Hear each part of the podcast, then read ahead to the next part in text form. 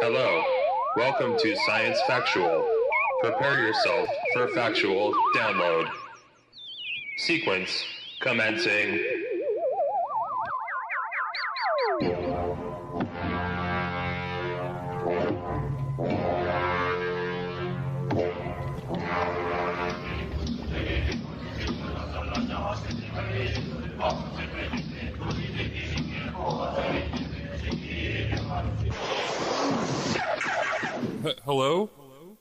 Is there anybody out there?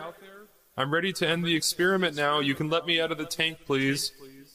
Welcome to Science Factual Season 2. I'm your host, Reese Hendrick, and I am freaking out, man, because we're going to be kicking off this season with a head trip into one of my favorite films, Altered States, with one of my favorite people, comedian Michael Garcia.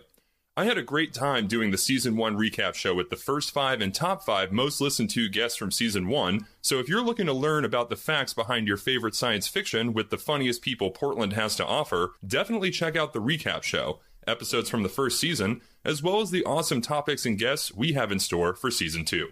Speaking of which, I'd like to take the time to thank you, the listener, for your continued support. Regardless of how much I like hearing myself talk, it would be just me and my pup Levi listening if it wasn't for you. So, my thanks go out to each and every one of you, as well as the folks over at Shady Pines Radio. You can support Science Factual by supporting them with a contribution to their Patreon page. It's at this point in the experiment that I'm legally and morally obligated to inform you that we've just injected you with a heavy dose of spoiler alert, spoiler alert. Try not to think negative thoughts, and everything will be just fine. Just fine. If you haven't seen Altered States, that's understandable. It's a bit of a niche film and doesn't really come to the forefront of the mind when talking about movies from the year 1980, like The Shining or The Empire Strikes Back or Airplane. But this film deserves every bit as much of respect and admiration for the subgenre that it fills, which is sci fi psychodrama. Fueled by psychedelic mushrooms, of course. Alrighty, folks, I've got my trip diaper on, so let's get right into it. And yes, I did just say trip diaper. That's a little trick I picked up from Shoko Asahara, leader of the Aum Shinrikyo death cult, who used to take so much LSD with his followers, everyone had to wear diapers during their trips because although their brains were accessing a different plane of reality, their bladders were definitely still very much a part of this reality. And their poops. Altered States is a 1980 American science fiction body horror film directed by Ken Russell and based on the novel of the same name by playwright and screenwriter Paddy Chayefsky. It also marked the film debuts of William Hurt and Drew Barrymore. The film was adapted from Chayefsky's 1978 novel and his final screenplay, and the novel and the film are based in part on John C. Lilly's sensory deprivation research conducted in isolation tanks under the influence of psychoactive drugs like mescaline, ketamine, and LSD. Chayefsky eventually withdrew from the project after disputes with Russell and took his name off the credits, substituting Sidney Aaron, his actual first and middle names, instead. The film score was composed by John Corigliano with Christopher Keane conducting, and the film itself was nominated for Academy Awards in Best Original Score and Best Sound. Okay, here's a quick synopsis of the events of the film in case it's been a while since you've seen this classic, or the last time you saw it, your buddy suggested watching it right as you started peeking on some tasty Cubensis.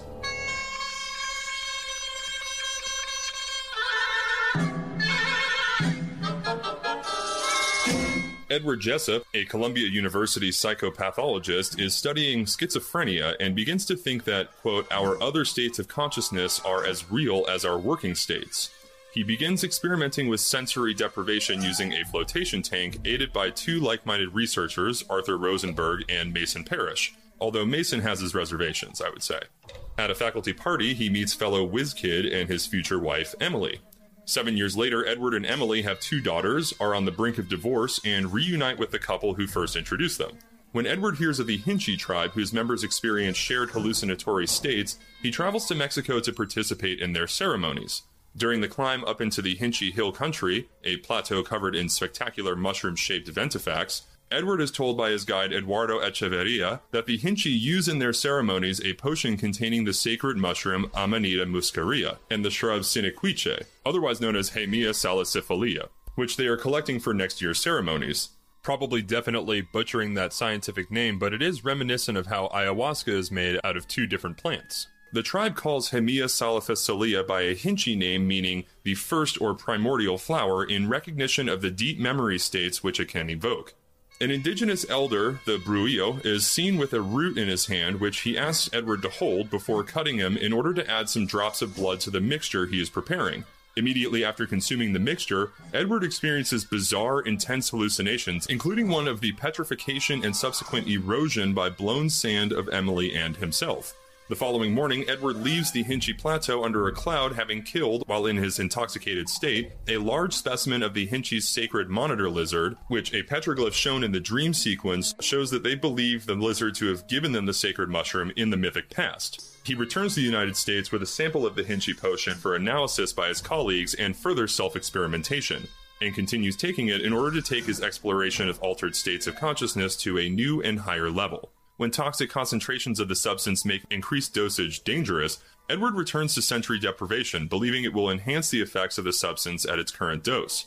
Repairing a disused tank in the medical school, Edward uses it to experience a series of increasingly drastic visions, including one of early hominidae. Monitored by his colleagues, Edward insists that his visions have externalized. Emerging from the tank, his mouth bloody, frantically writing notes because he's unable to speak, Edward insists on being x rayed before he, quote, reconstitutes. A radiologist inspecting the x rays says that they belong to a gorilla. In later experiments, Edward experiences actual physical biological devolution. At one stage, he emerges from the isolation tank as a feral and curiously small statured, hair covered early hominid, going on a rampage through the streets and breaking into a zoo, killing a sheep before returning to his natural form. Despite his colleagues' concern, Edward stubbornly continues forward, and in the final experiment, Edward experiences a more profound regression, transforming into an amorphous mass of conscious primordial matter. Say that five times fast.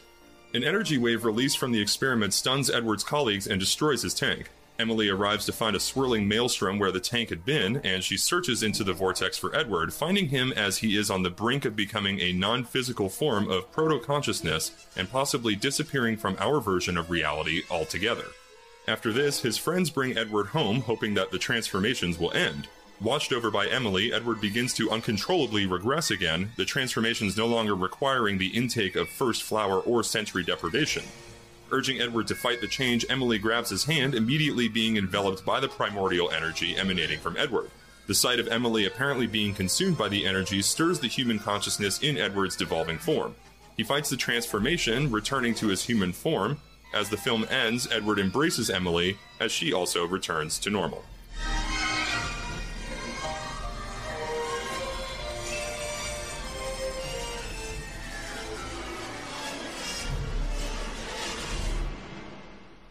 Now, this film relies heavily upon the imagery associated with events and themes throughout, so definitely make sure to watch without distractions. You're going to want to make sure you just saw what you in fact just saw in order to attempt to make sense of what your eyeballs are telling your brain. All right, getting into the cast before moving on to some facts, we have William Hurt as Dr. Eddie Jessup in his breakout film role, although he had a background in musical theater at that point to rely on. We also have Blair Brown as Emily Jessup, who did her first on camera nude work, for which a 17 year old Reese was very thankful. We have Bob Balaban as Arthur Rosenberg, Charles Haid as Mason Parrish, Thaao Penghlis as Eduardo Echeverria, and Drew Barrymore as Margaret Jessup. Now, most people think of E.T. as Drew Barrymore's first movie, but this bit part has the honor of being her first on screen appearance. Speaking of interesting tidbits, how's about a microdose of factoids behind the film before we trip on into the interview with Michael? The film's title refers to altered states of consciousness, which can be called altered states of awareness or altered states of mind. This is any state which is significantly medically different from a normal waking state, i.e., a normal waking beta wave state. The term was first used around 1966 by Arnold M. Ludwig and entered the popular lexicon around 1969 when Charles Tart used it to describe inducing changes in a person's mental state. At one point in the film, Eddie Jessup mentions the work of Tart, Ornstein, and Deikman. This is a reference to Charles Tart, Robert Ornstein, and Arthur Deikman, all of whom wrote books about altered states of consciousness, and all of whom have been involved in modern esoteric spiritual movements such as the Gurdjieff work. An altered state of consciousness is defined as a state in which the neurocognitive background mechanisms of consciousness have an increased tendency to produce misrepresentations, such as hallucinations, delusions, and memory distortions. Those, quote, misrepresentations can be brought on by internal or external stimuli and influences, such as hallucinogenic drugs or chemical imbalances in the brain. The five altered states of consciousness are pharmacological, which includes short term changes in the general configuration of one's individual experience caused by psychoactive substances such as LSD, MDMA, cannabis, cocaine, opioids, or even alcohol. Many of these substances alter the state of consciousness by shifting levels of neurotransmitters in the brain, causing changes in awareness and behavior. We also have psychological, as in hypnosis, meditation, and even music, which can lead to altered mental states. For instance, hypnosis can lead to reduced peripheral awareness as well as an enhanced capacity to respond to suggestion, and music therapy can enhance relaxation and decrease anxiety. Meditation can be hard to define, but it is used in many religions and spiritual practices to achieve a clear and calm mental state. Then we have physical and physiological altered states. One of the most common ways to achieve an altered state of consciousness is to sleep, where we dream and disassociate from reality. Two others are fasting and sex. Deprivation from food and drinks over an extended period of time can lead to a perceived disassociation from reality. Other physical and physiological inductive methods include sleep deprivation and oxygen deprivation. Up next, we have pathological altered states. Uh, for instance, a traumatic experience causing brain damage can lead to an altered state of consciousness.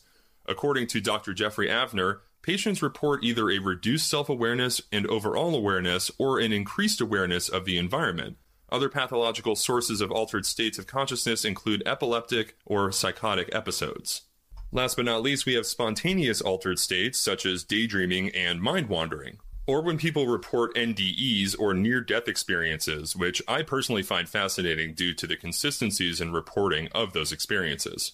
For more on that topic, definitely check out the well written article on nesslabs.com by author Anne-Laure Le Cunff that dives into altered states of consciousness getting into the movie background, um, author Paddy Chayefsky disowned this movie. Even though the dialogue in the screenplay was almost verbatim from his novel, he reportedly objected to the general tone of the film and the shouting of his precious words by the actors, this conflicting with Ken Russell's typical style of wanting heightened performances.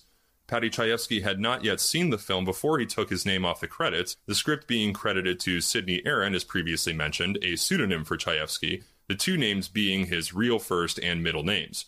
Director Ken Russell and Chayefsky fought constantly during the production, Russell maintaining that almost nothing was changed from Chayefsky's script and stating that he was, quote, impossible to please.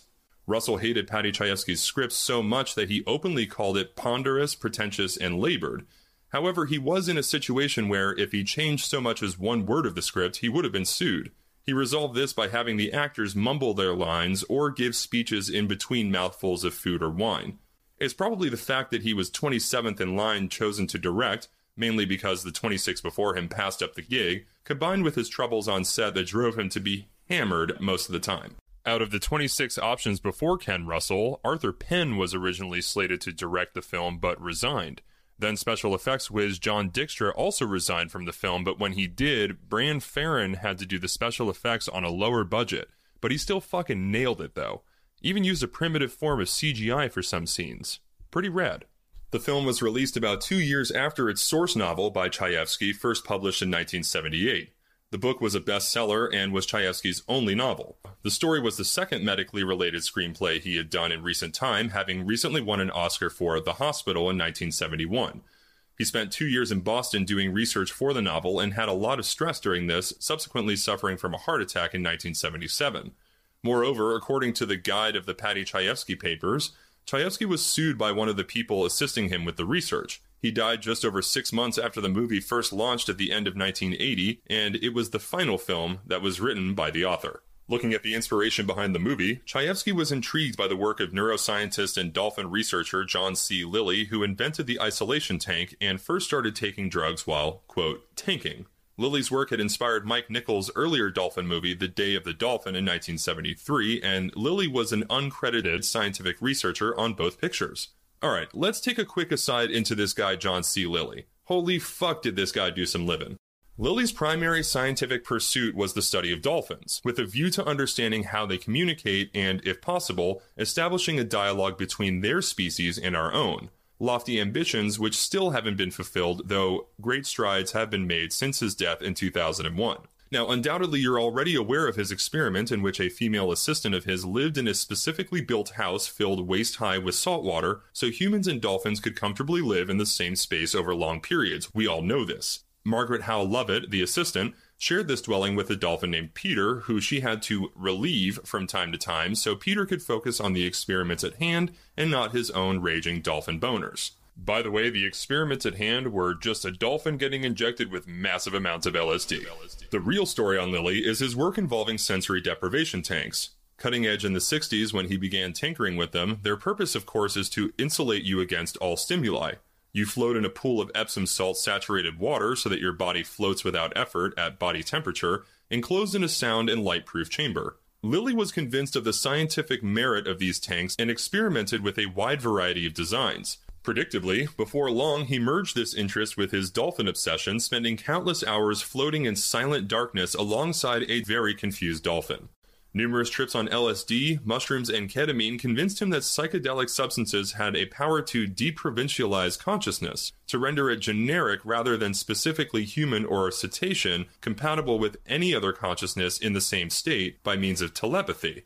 Now, anyone who's done acid enough times know that there are moments of eerie synchronicity during which it feels very convincingly as if you can read the thoughts of the people tripping with you. However convincing the effect, it doesn't hold up to testing under laboratory conditions, but it was a sufficiently tantalizing mirage that Lilly spent much of his career chasing after. I'd like to give a thanks to Alex Bayman over at Medium.com for that interesting read. Definitely check out the rest of that article for some more insights into John C. Lilly's background. Basically, it's a bunch of psychedelics and dolphin cum. Speaking of isolation tanks, in a 1981 interview with the New York Times, Blair Brown said that many of the actors and crew tried out the isolation tank. William Hurt actually hallucinated, while Brown found it very peaceful. I guess the old adage is true. The best way to depict something on screen is to have experienced it firsthand.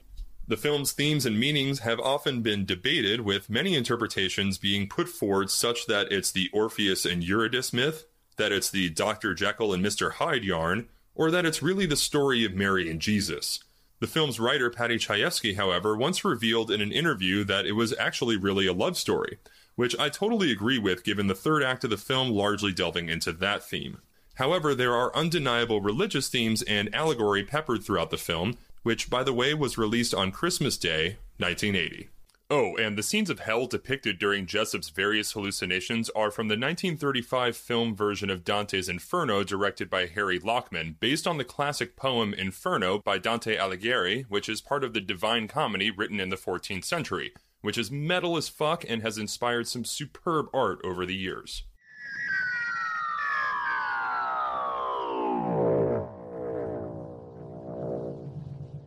Alrighty, folks, that dose you took at the top of the episode should be nipping at the heels of your conscious mind by now, so why don't we take a trip to the interview dimension with guest Michael Garcia? Now, that name should sound familiar if you listen to the episodes during Spooky Month, as Michael puts on the Dark Arts Festival, where Science Factual did a live taping for Season 1, Episode 50 with Billy Chambers on Event Horizon, right here in Portland at the Fourth Wall PDX, and he also puts on the Antichristmas Festival happening later this year, which I am super stoked for. Michael and I met up to watch Altered States together and got to chatting both before and after the film. Check it out.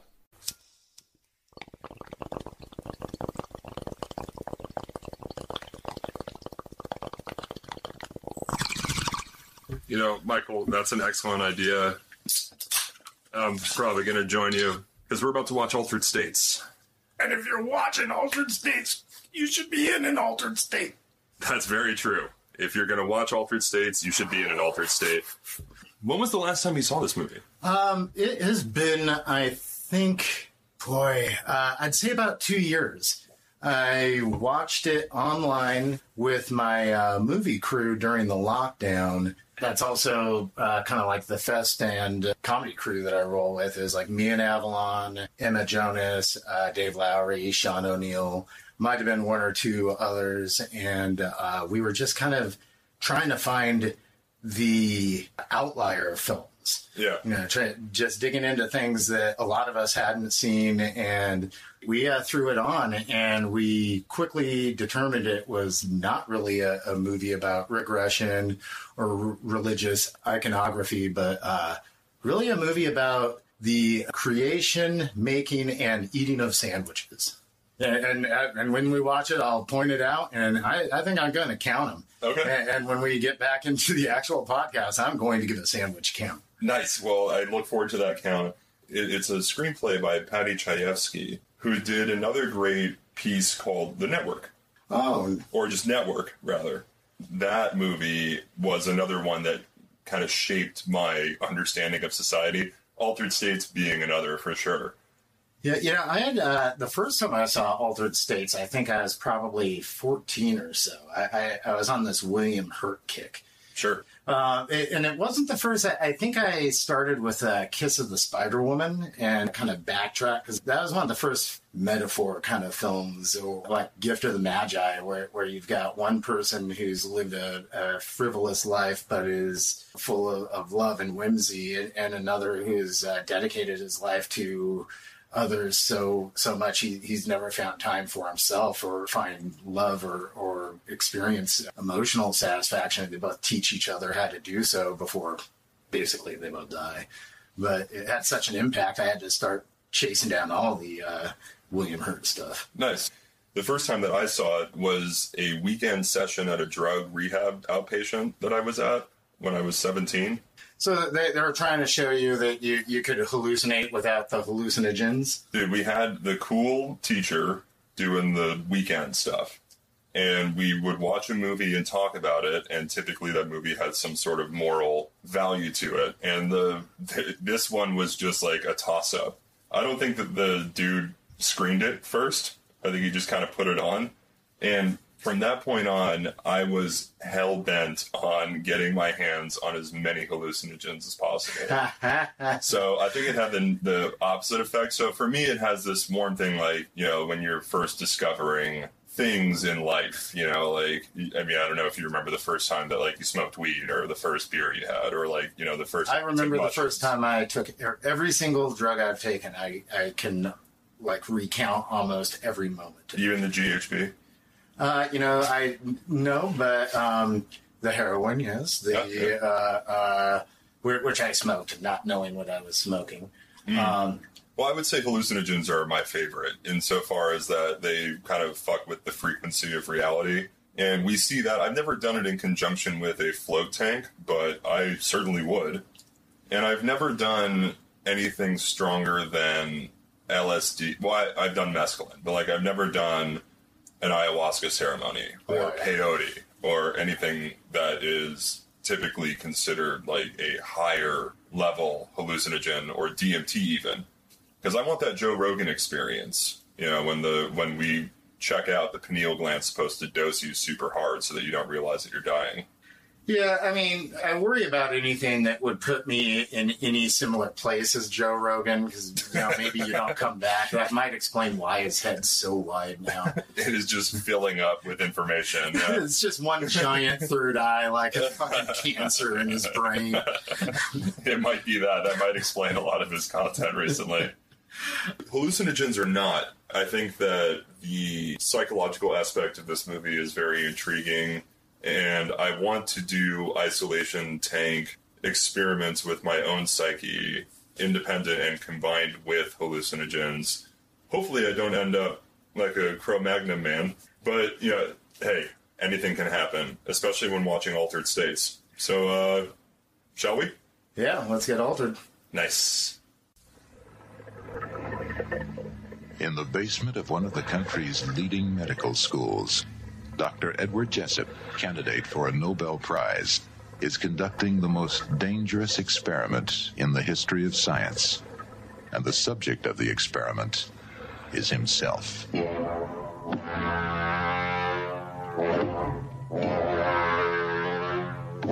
Ask him what kind of an experience I can expect.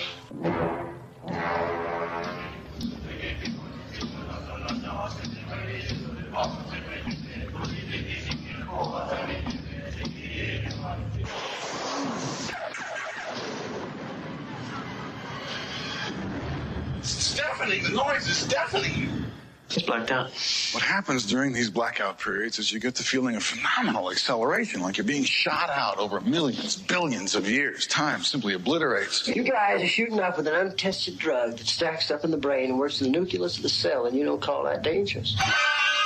I'm asking you to put the experiment off until we understand a little more in order to minimize the no risk. way. I'm really frightened. We could be screwing around with his whole genetic structure. Now, how do we stop this? We've got millions of years stored away in that computer bank we call our minds. We have got trillions of dormant genes in us, our whole evolutionary past. Perhaps I've tapped into that. He may be onto something that is beyond our own comprehension. Now, because I believe him, I want this thing stopped. The hell was that? You okay? If you love me, if you love me, Eddie, get fired!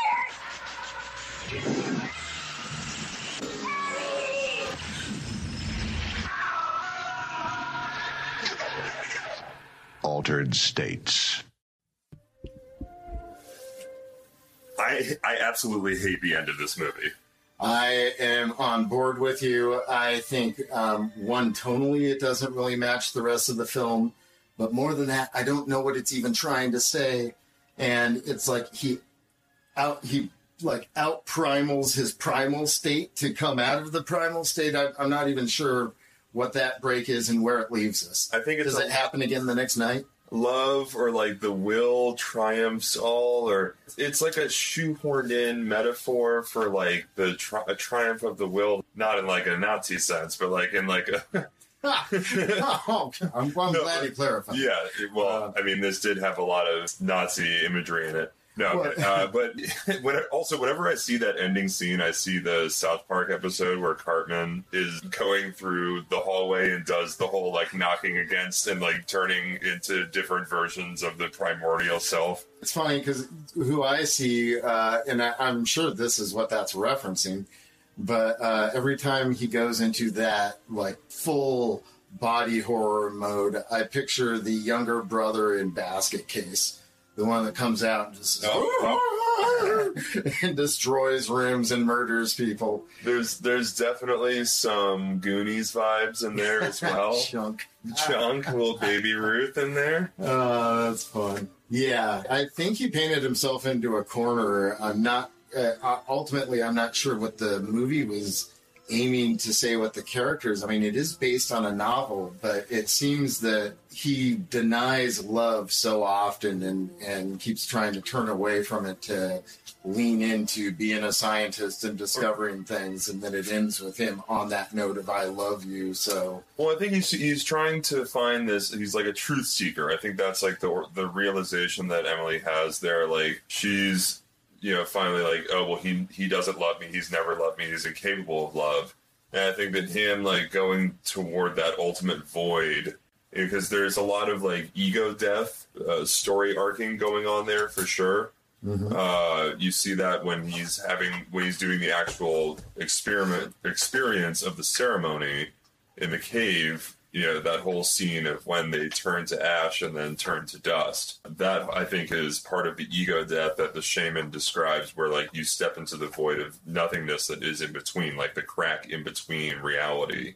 And for someone like Jessup, who is such a scientifically minded person who eschews all of the emotional things in search of that ultimate primordial truth, like I think that what he realizes, because he says, like, I've been to the beginning of consciousness, if you will, and there is before that is nothingness.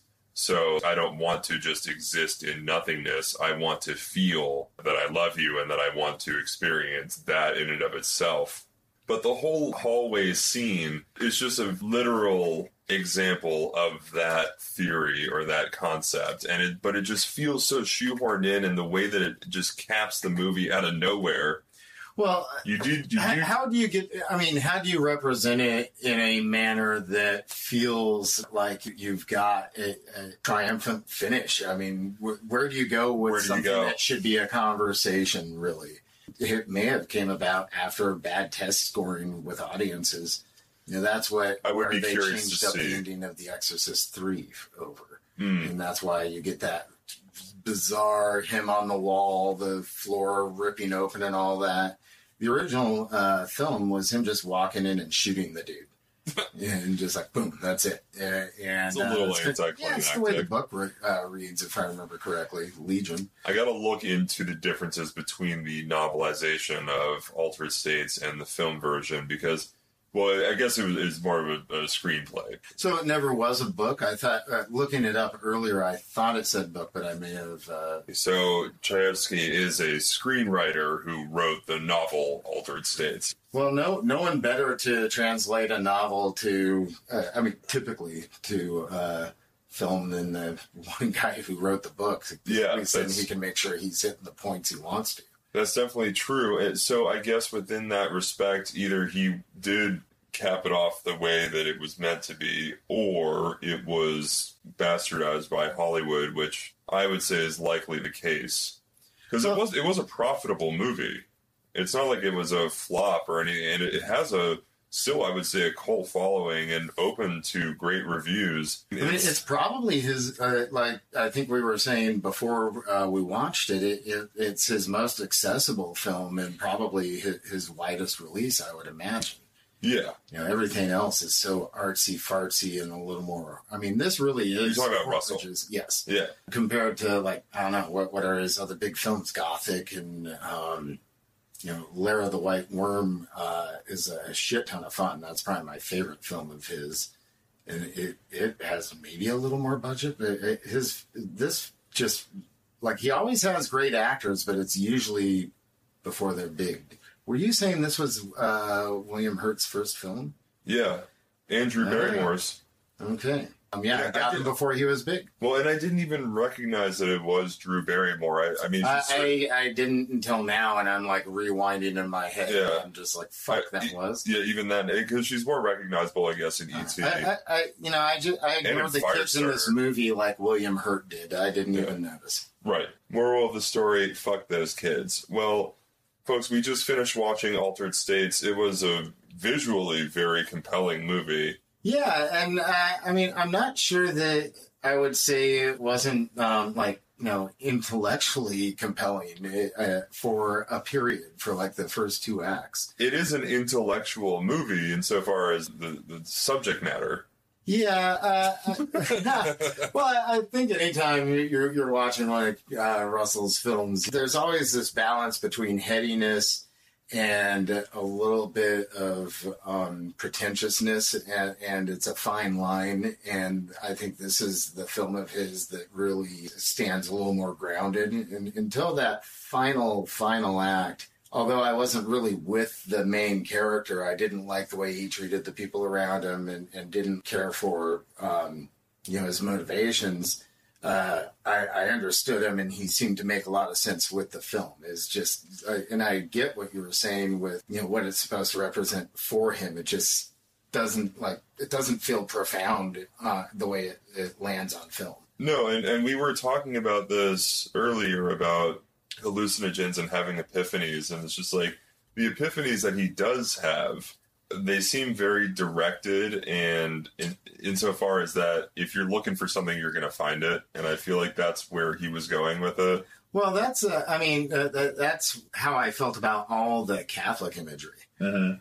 Yeah, it's like uh, I, I feel like with hallucinogens, my you know when I take them and use them, I, I'm very susceptible to being affected by anything externally that's going on. I, you know, it's not just a hallucination that's based on something I'm looking at, but the music, the temperature, the lighting, you know, everything comes into play. And uh, It's like the, the culmination of the stimuli that you're experiencing. Yeah, and th- there is a sequence in the movie actually that um, that uh, had a kind of similar experience with, which leads up to when um, the Hill Street Blues cop guy like opens up the tank and he's bleeding out of the mouth. Yeah. Uh, that that moment where he's like sliding away, where he's just describing how he's seeing it, and then he's like, "I'm becoming one of them." One time, me and my uh, friends uh, were getting together to all take a bunch of acid. We had gone and uh, picked up some stuff that just rolled into town. It's supposed to be really strong. And we're all getting ready to take it, and uh, we're all eating. And I reach into my pocket to grab it where I'd dropped it when we had bought it earlier. And I pull out, you know, a, what feels like a hit of acid, and it turns out it is a hit of acid of a different kind that I had been selling like a year earlier, and one had just gotten loose in this uh, trench coat pocket. I was like, oh, it's uh, it's a hit of that psycho candy. I'm taking this. This was my favorite. It, it was best fucking shit in the world. Lots of patterns, lots of colors. The thing was, it wasn't super strong. You had to take four or five hits to really get there. I, you know, I guess it was like a hundred mic thing. And uh, so I eat that, and everybody else eats the other stuff. And as the night goes on, me and Dante kind of split off on our own. And I didn't realize how fucked up he was. But uh, eventually he just tells me, dude, I'm trying so hard. And I'm like, really? I'm not, you know, fuck it. I ate the other hit. So now I've taken two different kinds of acid. Yes. And I had one of the just balls to the wall hardest trips of my life. Yeah. And we end up down in front of this place called Liquor Outlet. And my buddy uh, Brent sees me. He's over in his car and he's like, Hey, uh, Scooter, because that's what everybody called me back then. Uh, come over here. You okay? Yeah, dude, I'm just frying real hard. I can't deal with that crowd because, uh, you know, was like a party had been crashed and everybody always hung out in front of this liquor place. And there's like 30, 40 high school kids out there and it's too much for me. He's like, uh, well, hop into the car. We're just listening to music and smoking one, mellow out. I'm like, cool, all right, I'll do that.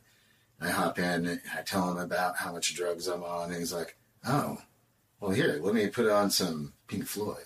Huh. And he throws on, I think it's maybe Animals. It's Yeah. one with the mini furry animals. Yeah, that's right. uh, blah, blah, blah, blah, grooving with a pick. And uh, he's like, all right, close your eyes and listen to this. And he turns it up and he just starts walking me through. You're in a forest and you're walking. And he just like st- starts just kind of giving me Painting a scene kind of. yeah. And I, I just lose the narration because now I'm in the woods and I'm moving along and I feel like I'm not alone. And I look off to the left and I can see out along the trees, which are starting to whip by pretty quick because now I'm starting to run because I can feel like uh, like I, I'm being followed. I can see these green kind of grassy people. And I look over to my right, and there's some of them trailing me, almost like mirroring me off in the trees. But there's a, like a line of them going both ways. So now I'm running as fast as I can, and they're just keeping pace with me. And now I'm riding a horse, and they're keeping pace with me, and I'm trying to fucking ride it as fast as I can. It's frothing at the mouth, and we're going and we're going, and suddenly Brent's just shaking me. He's like, "Dude, dude, are you okay?" I'm like, "What? What? What?" And he's like, "I was losing you there for a minute," and I was like, "Yeah, yeah, I'm okay, thanks." And then I was just back in front of Liquor Outlet. It is amazing how you can get lost in certain worlds or thoughts. It's also amazing to me how, at least with acid, and uh, uh, most people call them tracers, but I remember looking at my cat's ears and seeing all of the different states that they could be in forward, backward, and everywhere in between all at once. And also the different states of dilation of the eyes, which was very strange. It's about being able to quite literally live inside and outside of your present moment. And for me, that's the power and value of hallucinogens. I think that's where a lot of the epiphanies come from. I've had a lot of self realizations, especially on LSD. And what I think it has to do with oftentimes is breaking down your perception of self and the way that you fit into the grander scheme of the collective consciousness. So the desire, like what Jessup has, to get down to that base perception of consciousness or reality, or even transcend that into another perception, is certainly intriguing. I would like to pursue it. I would. I I want to do the isolation tank with hallucinogens combination now more than ever. Well, I mean, uh, I would certainly like to uh, begin with just doing the isolation tank to see what Sure. that experience is. Oh, yeah, Uh, yeah. Certainly, uh, yeah, I've often heard, you know, from the experts in the field, you shouldn't mix the two, which of course encourages me to, To- to- maybe to mix three. You Yeah, know? yeah, absolutely. You know, I'm going to smoke weed, eat acid, and jump in there. I'd like to see wh- if it did take me someplace because, I, as I was telling you earlier, I, I don't believe I've ever found myself in an ego death epiphany place, and and it could just be the lot. drugs that I've been taking. Yeah. Um, but yeah, like back, I don't take gr- like huge levels now, but in my youth, I was swinging for the fences. I mean, we we there was a time I took so much liquid, I lost like all sense of reality visually. Sure. It, it just like it was almost a Simpsons like world. Yeah. The TV screen and then just swirled colors was all I saw for several hours. Hmm. Yeah, and, and so I, I've never really kicked it up a notch. I, I would say that my biggest uh, and you know true ego death is something that I, I don't I would say that I've not experienced, but the closest thing that I've come to it was definitely on mescaline. It was the most intense come up and one of the nicest letdowns. Mm-hmm. Well, I don't want to say letdown, but come down because it certainly wasn't a letdown.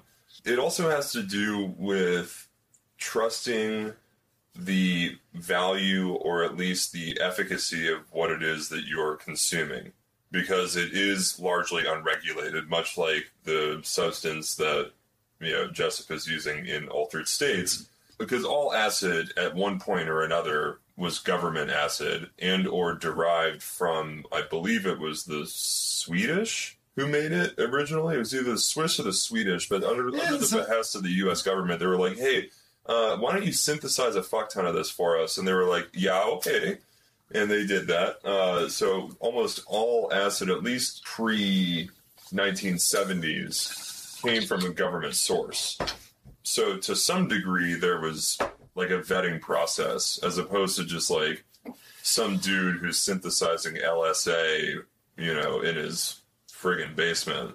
Yeah, but I, I mean, also though, when you look at like government weed, most of that was terribly grown stuff of very low uh, quality. I don't I know if lot of horticulture's times- in their repertoire. I mean, it's you know, Yeah, I, I just worry that, that like when when you're looking at the government as being a, a defining barometer on anything, I, I think that you know they look for uniformity more than they would be like the the finest high or the uh, maybe you know the the most um, most revelatory high. Yeah, no, I, I would say that isn't their motivating factor. I think that you know they would mess with dosage. If you look a lot of eh, look at a lot of the MK Ultra experiments mm-hmm. that have been either declassified or not that they've necessarily been declassified, but like leaked or just kind of otherwise been made available to the public, they use a lot of unwitting subjects. Mm-hmm. So I, I think that they were focused on potency. They they wanted it to work Sure. for various reasons, but they wanted it to be, like you said, as uniform as possible, and I think as strong as possible. Yeah, like so. Getting back to to the experience of taking the two different acids. Sure. this is the 80s and back then if you needed acid you could just drive down to haight street and literally walk around and sooner or later you find a hippie who will sell you some they're looking for kids looking to buy and uh, we picked up a bunch of it and so we had it for a summer and it like we ate it a lot and it, was like i said you had to take a lot of it the high was so specifically fun and upbeat and colorful i mean there's there's so many variations from one batch to another. And I'm not sure if that's, you know, in a recipe or if that's something that comes about from, from like additives, you know, like what it, what does it? I don't know Right. enough about the synthesizing process to say one way or the other. Because I've had friends like, because I've, I've noticed batches of mushrooms affecting me differently. And there are definitely different strains that affect you differently. Well, oh yeah, well that can have to do everything from locale to soil to you know all sorts of things. So it, and it's I'm glad you bring up mushrooms because they don't take acid in this movie. It is a mushroom concoction tea of which I'm very fond of. I do love taking mushroom tea as as opposed to any other form of ingesting mushrooms. Also, I, I don't know the direct science behind this, but to my understanding, your kidneys they don't filter psilocybin back into the body, so it gets expelled with your urine. So if you ever want a super duper extra trip, you drink like a gallon of water, you pee all that out, and then you drink your mushroom tea, and then the first urination that you have is supposed to be sterile, hyperconcentrated psilocybin that you then reconsume, and it gives you like a fucking double dosage boost. Well, you ha- I, I'd have to be on a lot of mushrooms to want to drink my Drink your own piss to begin with. yeah. Or just be Bear Grylls. Yeah. Just be Bear Grylls. I'd have to. Uh, I couldn't be high enough to be Bear Grylls. Yeah, that's fair. Yeah, you've got to be motherfucker. hella high to do what he does. Well, folks, You ever heard about that time that uh, he he got caught faking uh, being on a deserted island, and it was the same beach they shot scenes on Lost? yeah, Ah, fuck, nice. Dirtbag. You know, he's no Les Stroud. Let's let me put it that way. That's Survivor Man. Yeah, they, he's the reason Survivor Man quit. Really? He could Les Stroud couldn't hang with the fame and power that is Bear Grylls. Yeah, basically, he was like, I can't compete with people who fake it. Mm. He's making money. I, you know, it costs me a certain amount of money to, to do what I'm doing. I can't, be, you know, be putting productions on that same uh, level, and that's what they're asking me to do. Well, He it's kind of walked away, It- but he does I seem would like he's too. gotten a little funky too. the way that he did it though was pretty legit. I mean, kayaking out to the middle of nowhere, you know, with all the gear. Wait, are we talking about setting- Survivor Man? We're talking about Survivor Man. No, no, he's Yeah. the real deal. Yeah, he's the real deal. he is everything Bear is not. He, he is like Yeah. he's showing you way like there's things I've watched on Survivor Man I'll never forget because I'm like, huh, that that's something that that could help. First episode I ever see of fucking Bear Grylls. He's going up into the Lake Tahoe area, Sierra Nevada mountains, which is where I was living at the time I saw it. Mm. His first attempt to escape the mountains, which is just, but you know, walk downhill, asshole but uh, he tries to lasso a wild horse to ride out of the mountains. That's his first his first idea. I mean, first thought, best thought, right? Yeah, yeah. I'm just gonna jump this canyon. If I was in his situation, I would be out foraging for mushrooms and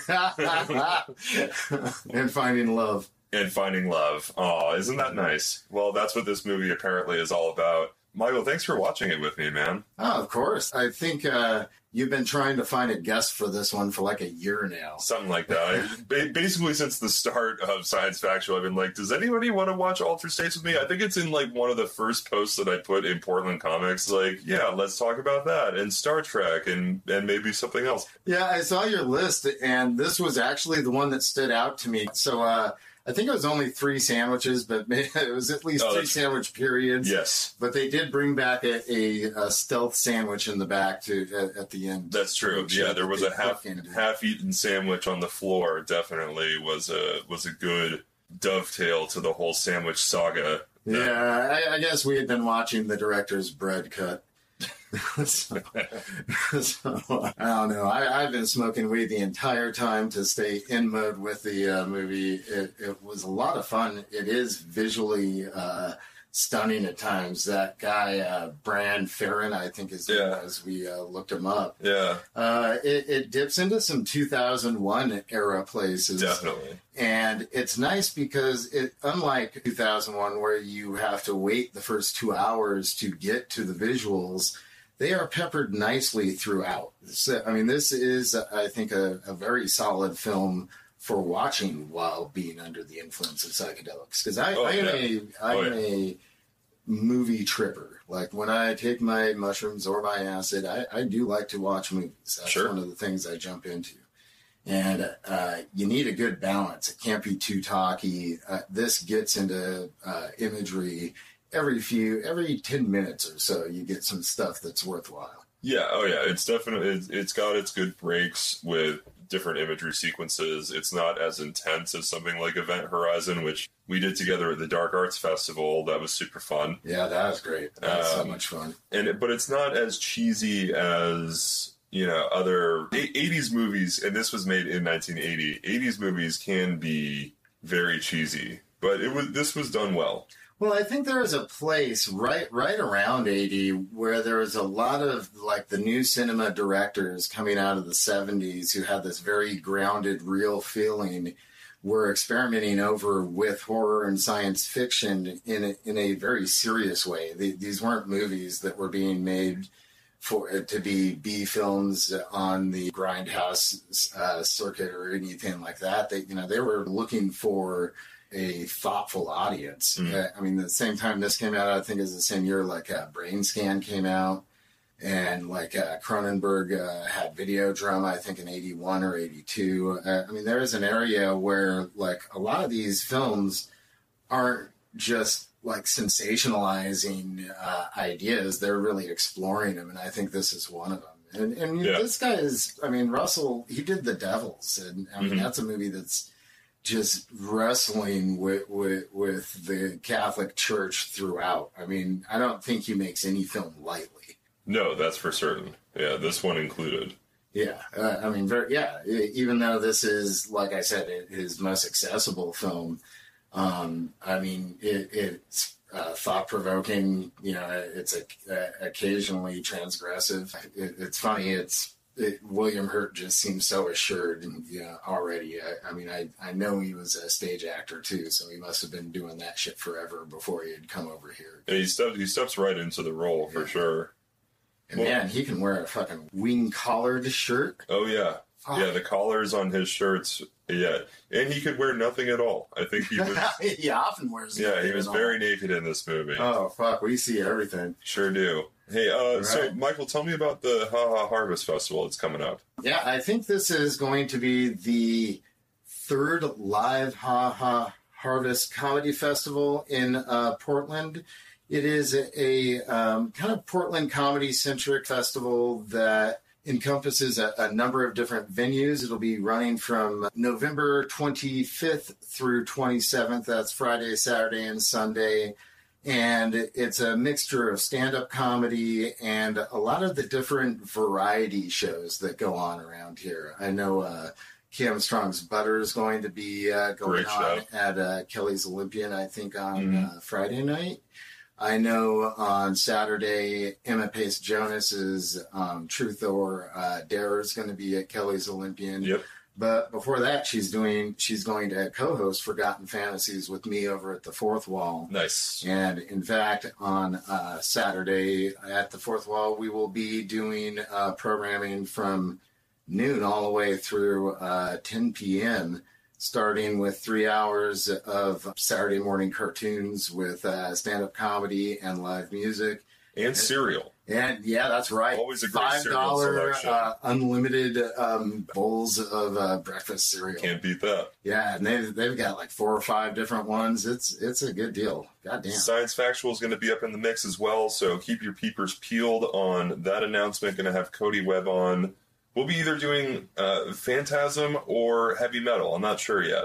I think you know, Phantasm definitely feels like it falls more in the folk uh, Definitely horror folk area. horror ish, yeah. And I think it kind of definitely fits into the theme of the day, which is um, Slasher Saturday. Uh, we are taking over Nice. over at the fourth wall. Well, Phantasm it is. Oh boy, it's going to be fun. Sounds phantasmic. Oh fuck off! All right, all right. Thank you so much for having note. me on. Yeah, thanks, Michael. All right.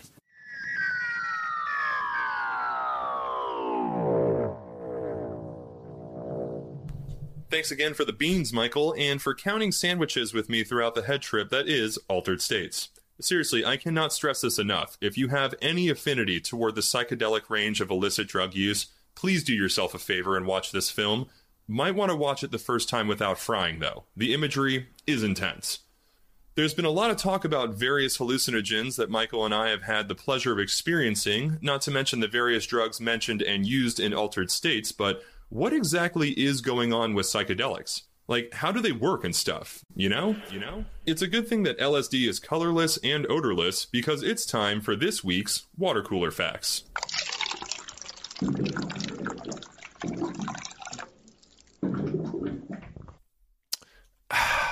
Well, a true dive into just how things get so heady is like a total trip, man. So I'll stick to the fundamentals. Also called psychedelics, hallucinogens alter a person's perception, mood, and a slew of other mental processes. Hallucinogen history goes back centuries as people worldwide have taken the drugs to induce altered states for religious and spiritual purposes. While LSD, lysergic acid diethylamide, mescaline, and other psychedelics were studied in the past, research largely came to a halt after recreational abuse of the drugs in the 1960s, with some work resuming in the 1990s. Many studies now rely on animal models such as mice, although there have been more recent forays into the realm of using psychedelics in conjunction with mental health regimens. One human study published in the journal Psychopharmacology revealed the active ingredient in hippie mushrooms called psilocybin elicited, quote, mystical experiences for participants that reportedly led to behavior changes lasting for weeks. However, nearly one third of the participants had a, quote, bad trip, reporting that they found the drug experience frightening. Research has suggested hallucinogens primarily do their magic in the brain's cortex, where the drugs activate specific receptors called 5-HT2A receptors that are normally triggered by serotonin release. Quote, in order to function, the cortex is integrating different signals, for example, glutamate signals and serotonin signals. And what hallucinogens must be doing is that they are disrupting this process so that the sensory perception is altered by them, said neuroscientist Stuart Sealfon of Mount Sinai School of Medicine in New York. However, not all compounds that activate these receptors lead to mind bending trips. Scientists once thought of receptors in terms of locks and keys, in which certain drugs fit into a specific receptor as a key fits into a lock. That receptor would then turn on and signal to other molecules in the cell. But that's not the case for hallucinogens. Research by Sealfon and his colleagues published in the journal Neuron revealed the serotonin 2A receptor has more than one on position. When a non hallucinogen activates the receptor, it causes one pattern of signaling of the cells in the brain that is not hallucinogenic. But when a hallucinogen turns on this receptor, the receptor we infer must go into a different position, and that leads to a different pattern in responses in the cell and is what makes the hallucinogen have its unique effect. Brains are mysterious, whether on drugs or not. Sealfon's and others' research has continued to reveal how brain receptors are involved in hallucinogenic effects. Study results are also providing insights into the nature of a mystical or hallucinogenic experience. And so, while studies are shedding light into the brain on hallucinogens, many questions still remain. At the end of the day, hallucinogens should be used in a comfortable environment, whatever that means to you. I mean, I can take a significant amount of LSD in public, but that's because I have experience with it and take measures to ensure that I remain in some form of control. Also, it typically helps to have what's called a trip sitter, someone who can be there for you in a supportive role both physically and emotionally to at the very least make sure that you don't really attempt to fly or breathe underwater or wherever it is that your trip happens to take you. Also, I'd consider avoiding mirrors or public places if you take a significant dose. And remember, you can always take more, but you can't untake most drugs. But most of all, have fun and try to discover something about yourself in the process.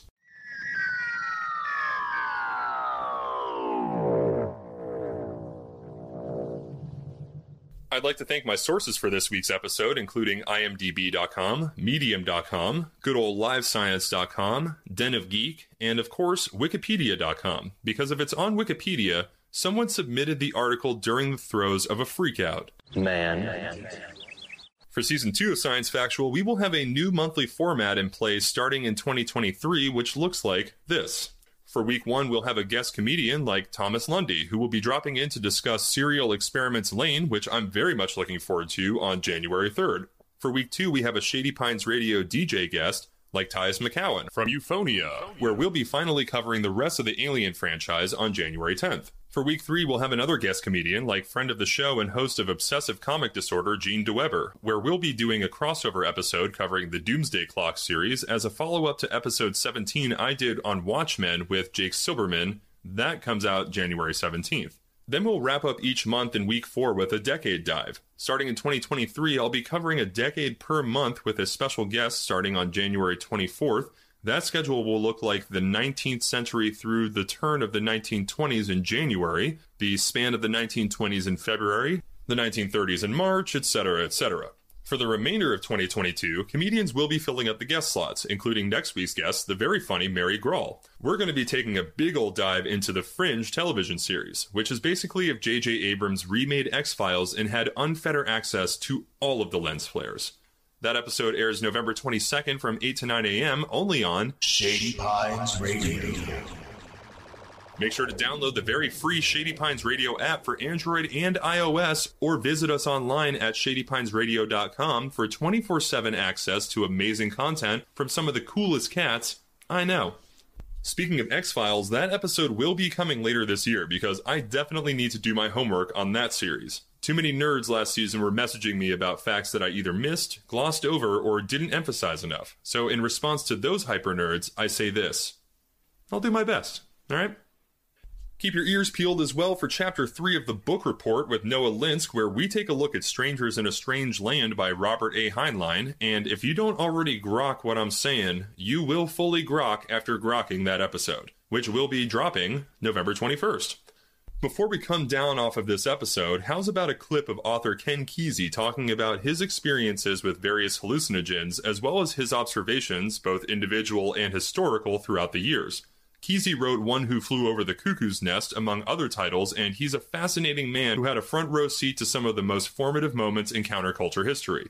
So, in the words of Timothy Leary, turn on, tune in, and drop out.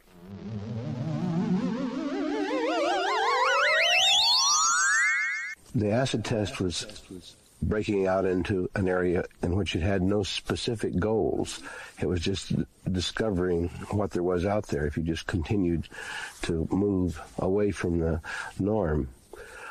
And, but and when we got to the end of it, we really had a sense of what the acid test meant to a lot of people. It was a test, and there were people that passed and there were people that didn't pass. When we did the show up in Portland, to give you an example of somebody who passed, some businessman just walking around the street came in. We charged a buck. For a buck, you got to see uh, us make all our noise and the dead make all their noise and and anything else that happened.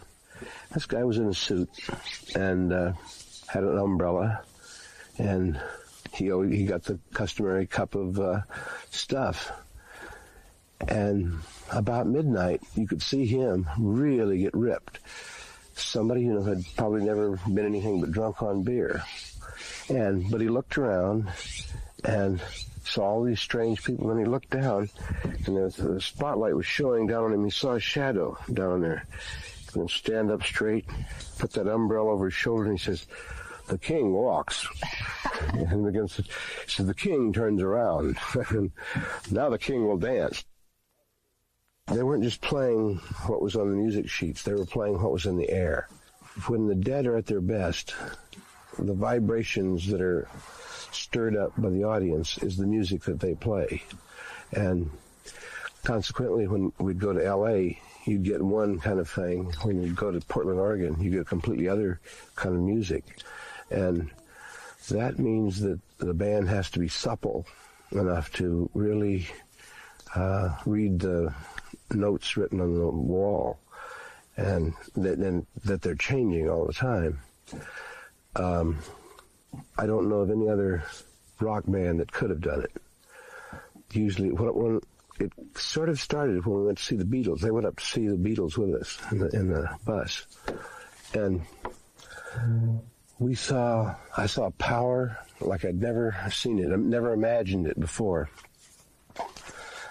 Um, when one of the Beatles, when George would turn his head like this, you'd hear this screaming wave follow it, follow his head like this. And what the Beatles were saying was, come closer, come closer, uh, love me do. And the people were pressing closer and closer, but they didn't know how to sing that moment. And the moment needed to say, don't come closer, stay back, stay back, stay back.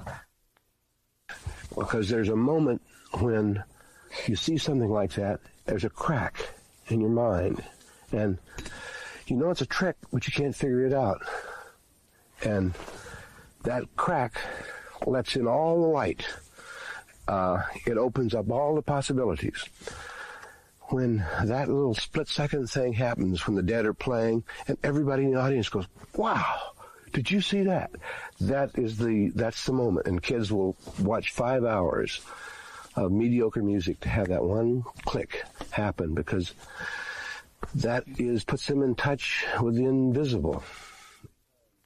There was a time when we avoided fame because fame was almost the kiss of death.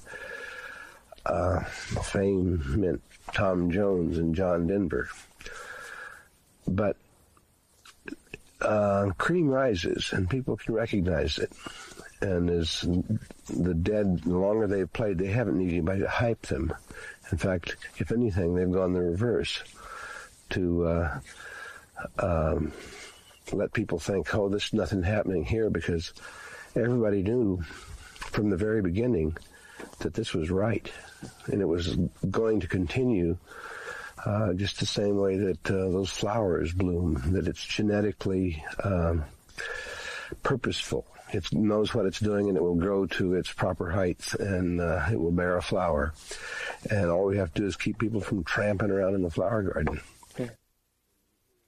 When you hear ripple, um, you know it's dealing with something beyond the veil. It doesn't say so, but the thing where there is no pebble tossed and the ripples in the water, everybody gets this chill up and by that. It's the same thing as when you read uh, Shakespeare or Sappho or uh, or the Bible. That that the poetry is there. Um, these guys have known it a long time, and they have just been the custodians of it. And uh, it's it's a great honor and a lot of fun to be ringside with stuff like this. It really is. Uh, you will. Uh, I think that in in 20 years, whoever is still alive will will still be working at what they're doing. Like they, there's no place else to go. It's like me, you know. I buried my kid right out there on the place. I can't get off this land. You know, they would take it would take tanks to move me off this land. It it uh, the dead aren't going to get up off that. Um, they're going to defend it to the end of their life. Uh, they're warriors.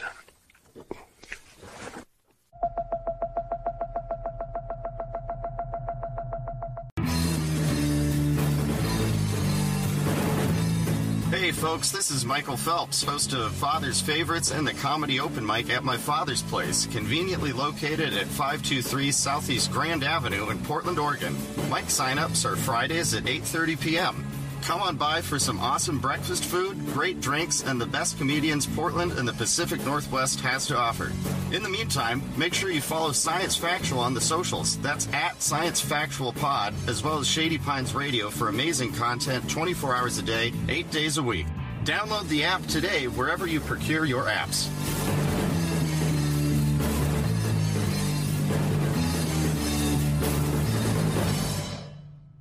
You're listening to ShadyPinesRadio.com. Here's the lineup for Tuesday. Starting at 8 a.m., Science Factual with Reese Hendrick. At 9 a.m., Emotional Weather Report with Jamie Stewart. Beat Salad with Mason O'Brien at 11 a.m. At noon, The Blue Hour with Blue Corvidae. Northwest Comedy Hour with Emily June at 1 p.m. At 2 p.m., The Prague Hour with Reagan Lindy. Your own private PDX with DJ Squiffy at 3 p.m. At 4 p.m., Cosmic Taco Beach Shack with Big Papa Warrior. No Dancing Please with L. Ron Hubbard at 5 p.m. At 6 p.m., Anything New with Shorty L. Toasty Tunes with Alex Toast at 7 p.m. At 8 p.m., Radio Seance with Your Psychic Friends. At 9 p.m., Fresh Unoriginal with DJ Wineglass. Turntable Talk with Chili and Bass at 10 p.m. and at 11 p.m. Taking Drugs to Play Music to Take Drugs to with Shampoo Douglas. No matter the day or time, you've picked the right time to listen in. Thanks for listening and tell others. Radio!